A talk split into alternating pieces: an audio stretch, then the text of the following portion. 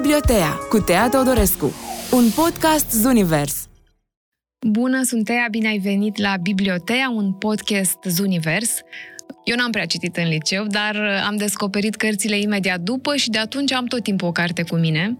Citesc cam orice. Îmi plac biografiile, autobiografiile, îmi plac și SF-urile, citesc cu drag cărți de aventură, thrillere, polițiste și cărțile alea care îmi plac mult de tot, le aduc aici și îți povestesc despre ele. Și mă gândesc că în felul ăsta poate reușesc să-ți fac alegerea mai ușor atunci când cauți tu o carte. Astăzi vreau să-ți povestesc despre Lucia Berlin și al ei manual pentru femei de serviciu.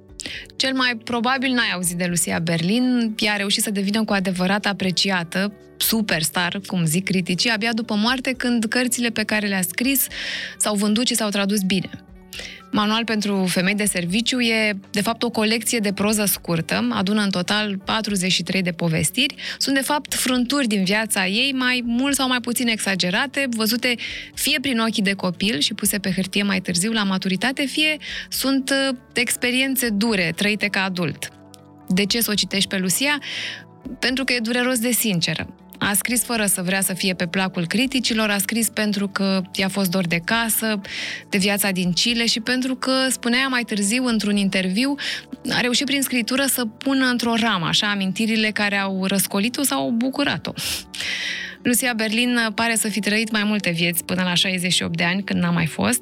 S-a născut în Alaska, iar copilăria și-o petrece în mai multe orașe miniere. Se mută după aia la Santiago, în Chile, pendulează între New York și Oakland. Copil fiind, trebuie să facă față unei mame alcoolice, în anii 60 traversează perioada hippie, apoi mai târziu ajunge să lucreze ca femeie de serviciu, e centralistă, secretară, asistentă medicală, profesoară de liceu. Până la 32 de ani reușește să aibă trei căsnicii ratate.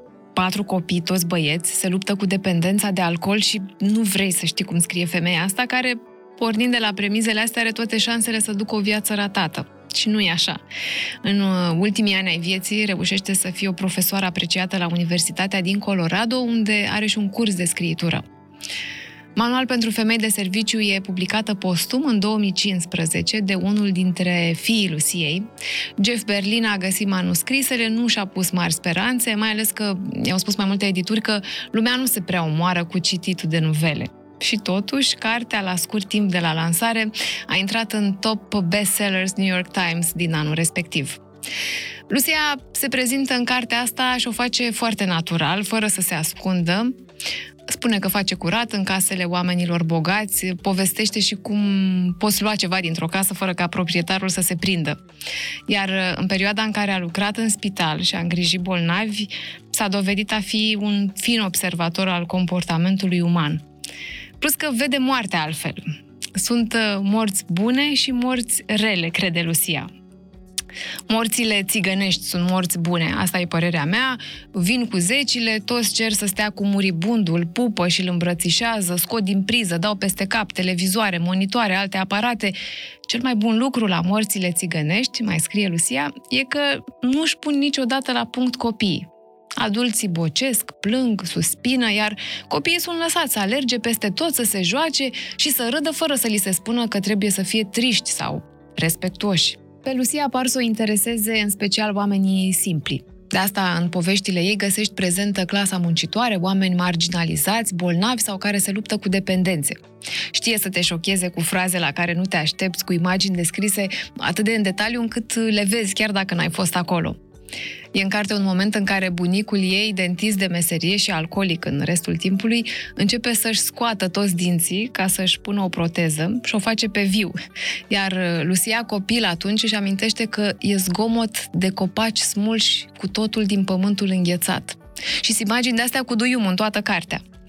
E și umor acolo și când e, doare uneori. E un capitol uh, care se numește Să plângi ca proasta, în care Lucia povestește cum se mută la sora ei, Sally, care se luptă cu un cancer în fază terminală. Și amândouă știu că în curând nu o să se mai aibă. Cu toate astea nu fac lucruri speciale împreună. Urmăresc, de exemplu, cu sufletul la gură o telenovelă împreună cu cele două menajere pe care le au și Lucia reușește să creeze așa o imagine caldă și firească, încât realizezi că poate ai nevoie doar de lucruri simple în ultimele săptămâni de viață. Mama ei are capitole generoase în carte. E o mamă absentă, dură, rece, cu totul diferită de cum s-a dovedit a fi Lucia ca mamă. Abutoarea își amintește că fuge într-o zi de la școală după ce dispare poșeta unei profesoare și, evident, e acuzată ea că a furat-o. Mama m-a așteptat pe verandă cu o joardă, își amintește Lucia, care povestește că a mâncat, a mâncat bătaie crunt atunci. Apoi, a doua zi, o sună de la școală să-i zică mamei că, de fapt, omul de serviciu furase poșeta. Mama nu mi-a zis niciodată că îi pare rău, n-a zis decât scroafă, după care a închis telefonul. Când vine vorba de cum scrie, autoarea e sinceră. Exagerez mult, zice ea, amestec ficțiunea cu realitatea, dar de mințit nu mint niciodată. Manual pentru femei de serviciu te pune pe gânduri și te face să privești altfel oamenii care nu ca tine. Gata pentru astăzi, te aștept data viitoare la Bibliotea cu o carte nouă. Bibliotea cu Tea Teodorescu, un podcast Zunivers.